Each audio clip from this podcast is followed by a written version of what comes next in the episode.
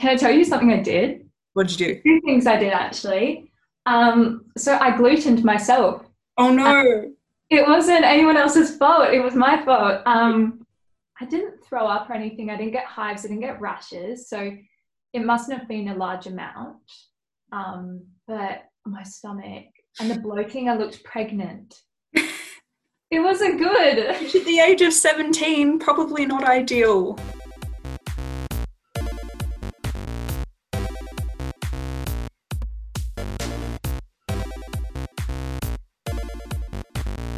Welcome back to In the Guts, the weekly podcast digesting gut health research so you don't have to. My name's Evie, and we're back this week to tackle yet another common digestive and gut health issue. Today, I've brought on my sister Sarah, who's recently made the discovery that's ended her high school blues. In the last couple of months, Sarah has made some big lifestyle changes after receiving a new diagnosis, which has her performing her best at singing recitals and under the young person pressures of high school. Sarah has been diagnosed with celiac disease. Like food chemical intolerances, which we spoke about last week, celiac manifests in part as a food intolerance, this time to gluten, but it behaves very differently in the body. Today, we're going to unpack this autoimmune disease. That's the name for a group of diseases which causes your body to mistakenly attack healthy cells in your body as if they were a disease, the ultimate self sabotage, and it affects up to 1 in 70 Australians.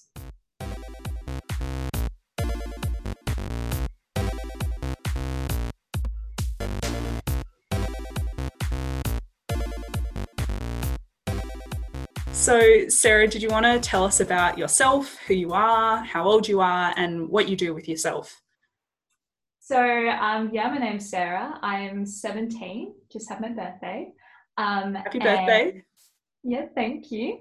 Um, and I'm still a student, so I'm in year 11 at school. Um, we're halfway through the year, obviously. Um, in my spare time, I love doing a lot of theatre, um, musical theatre, playing music, um, yeah, I'm really interested in that. So, when did you realize that something was wrong? What kind of symptoms were you having that provoked you to look into potentially seeing a doctor? Yeah, so I was, I think the first thing that really jumped out was my fatigue. Um, I think at school, when you're in classes and you're kind of nodding off, um, and you know, you're not, you know, you're not focusing to the best that you can. Um, yeah, that's when I really noticed that um, it was something more than just being tired. Um, and then, you know, through year 10, we do this really big um, camp called Outward Bound. And it's very strenuous, it's really long. Um, and obviously, on that camp, you know, you have lots of carbs.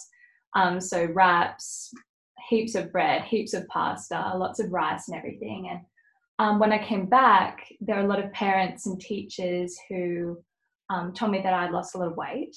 Um, and obviously, you know, when you do lose a lot of weight, you don't necessarily notice yourself, especially when you've been away from a lot of mirrors in the bush. Um, so, yeah, I thought, you know, I'm not doing anything differently in my eating. Um, so it must be something going on inside. So um, I started, yeah, looking into getting my iron checked out, and then it all just kind of went from there what was the result? What did you end up being diagnosed with? First of all, I found out that I was incredibly iron deficient. I'm not exactly sure what the, um, you know, your standard iron is supposed to look like, but I think it's around the 200 and something mark. Um, mine was negative two. No. yeah. Um, and I had like undetected levels of ferritin in my blood. And um, yeah, the nurses and my GP was, you know, they were surprised. And it did explain, obviously, the fatigue um, and everything like that. So, yeah, it started there. Um, and then, obviously, you know, when something like that happens, it's looked at as more of a symptom. Um, so, yeah, I got tested for a lot of autoimmune diseases, and the family has a big history of that. So, yeah, and then my celiac markers came back highly suggestive. So, yeah, that's what we thought it was. We're really lucky in my family because my mum used to be a nurse and is very knowledgeable about the human body and how to navigate the health system in Australia. She also has a different digestive disorder called Crohn's disease, which is another autoimmune disorder like celiac and also an inflammatory bowel disease. So it causes similar but more severe symptoms than IBS, like we spoke about in episode one. So you had a blood test which told you that you know your celiac markers in your blood were quite high. Were there any other tests or anything you had to do to measure if you had celiac disease? They were really certain after the blood test that um, that it was celiac disease, um, but yeah, they obviously need to do other imaging to confirm that. Um, and yeah, so I got a gastroscopy, which is like an endoscopy, but it goes into the smaller intestine, which is where um, the effects of celiac disease are seen. Yeah, so they took a biopsy of some of my cells there um, so that they could test whether, you know, they were indicative of, um, of yeah, celiac disease. So that was the second step. And yeah, that got me diagnosed. So it wasn't too um, it wasn't too full on.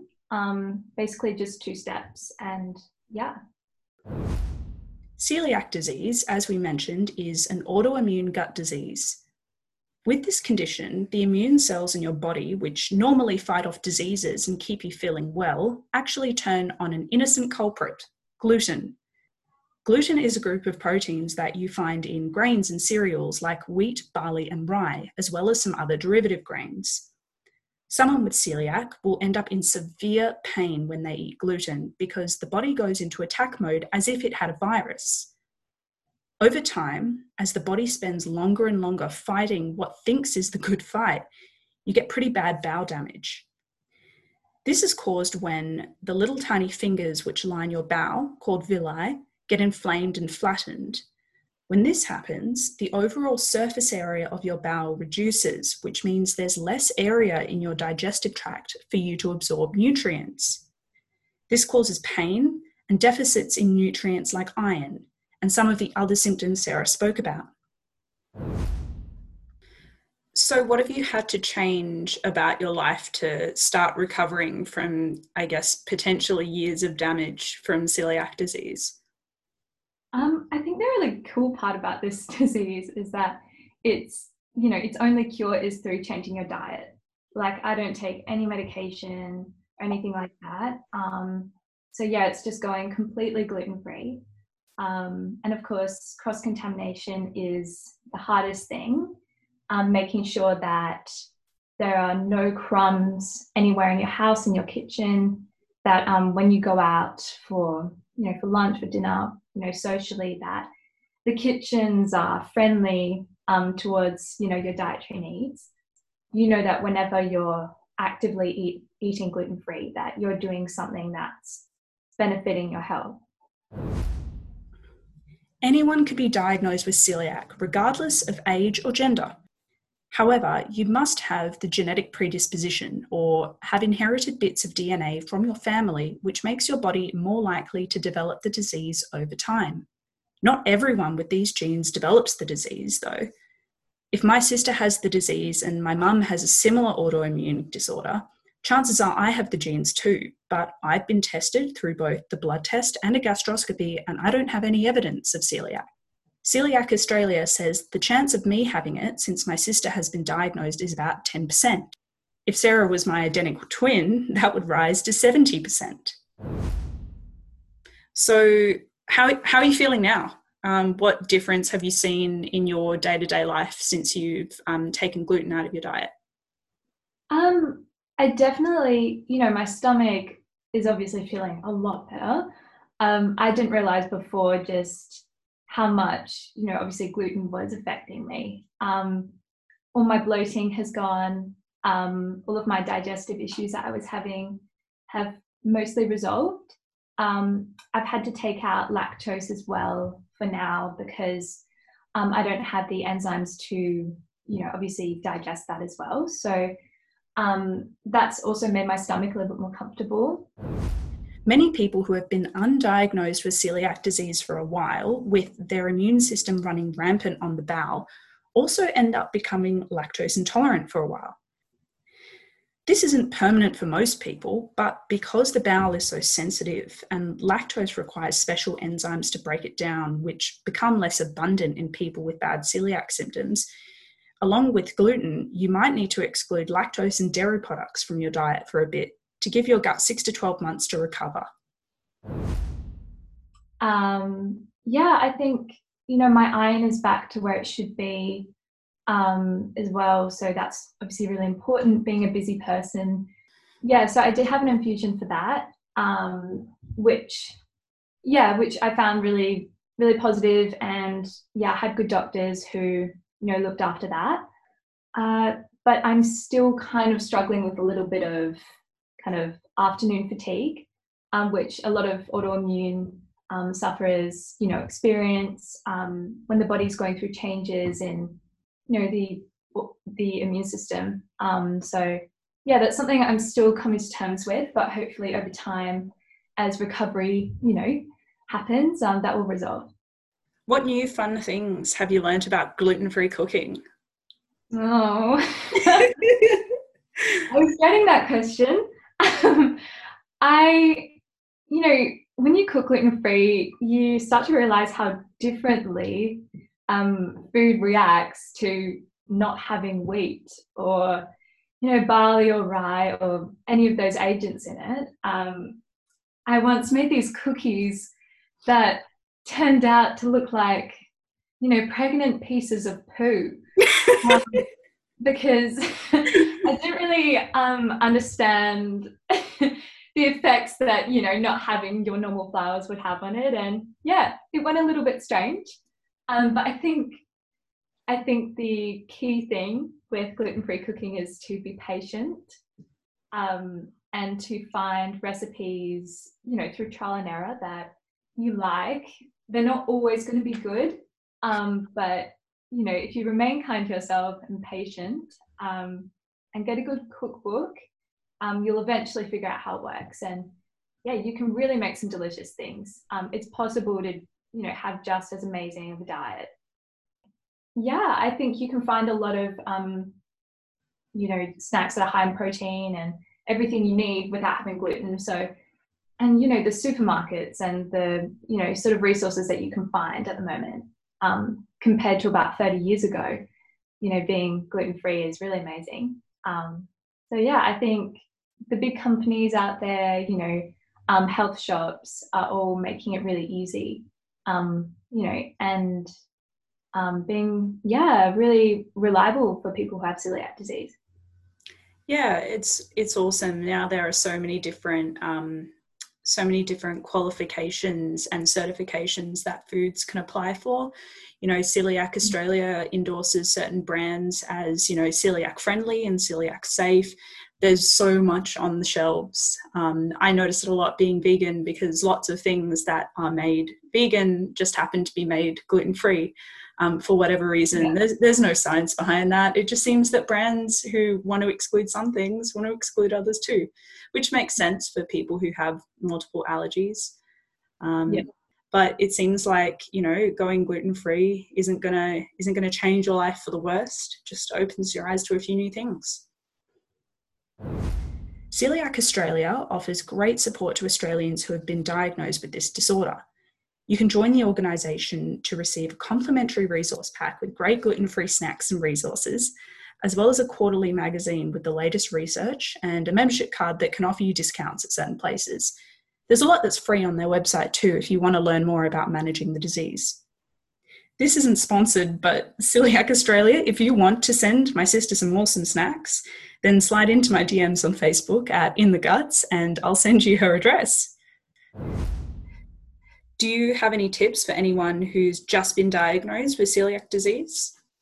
Yeah, I think, again, the biggest thing is just to, um, this is going to sound a bit cliche, but um, recognize that, you know, being healthy and recovering from, you know, a destructive disorder or disease is, um, it's a journey and you know there's a process to it and to be kind to yourself that you know some days are going to be really shitty you're not going to feel great.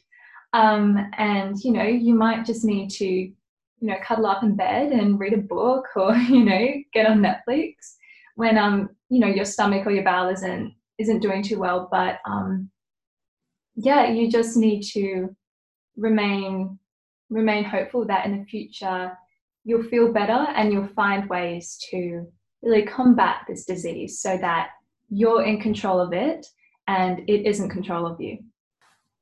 I don't know. I think you know it's always a really positive thing to take charge of your health and to learn more about eating even if you're you know a loved one of someone who has celiac disease. It's um, it means a lot to someone who has um, you know any sort of dietary requirement to be supportive to make sure that if they come over your kitchen is you know clean and it's friendly for them that means so much to people because they're going to spend you know a lot less time worrying about you know that night or that social event so yeah, if you have any friends or family with it, um, really make sure that they feel included. If you think you might have a gluten sensitivity or possibly celiac disease, it's important that you start by visiting your GP. Your GP will be able to order a blood test to test if you have the serology that is representative of celiac disease. If that comes back elevated, or if you have other extreme symptoms that would indicate that celiac disease might be something to consider, your GP will be able to issue you with a referral to a gastroenterologist. The gastroenterologist will help you explore your symptoms and might send you for a gastroscopy or endoscopy and will help you manage your symptoms regardless of what your diagnosis is. If you've enjoyed this podcast, don't forget to subscribe on your preferred podcast listening platform and head across to our social pipes, Instagram, Facebook, and Twitter to keep up to date with the latest news and research. Don't forget to leave us a review. That's all for today. Enjoy digesting this gut health research.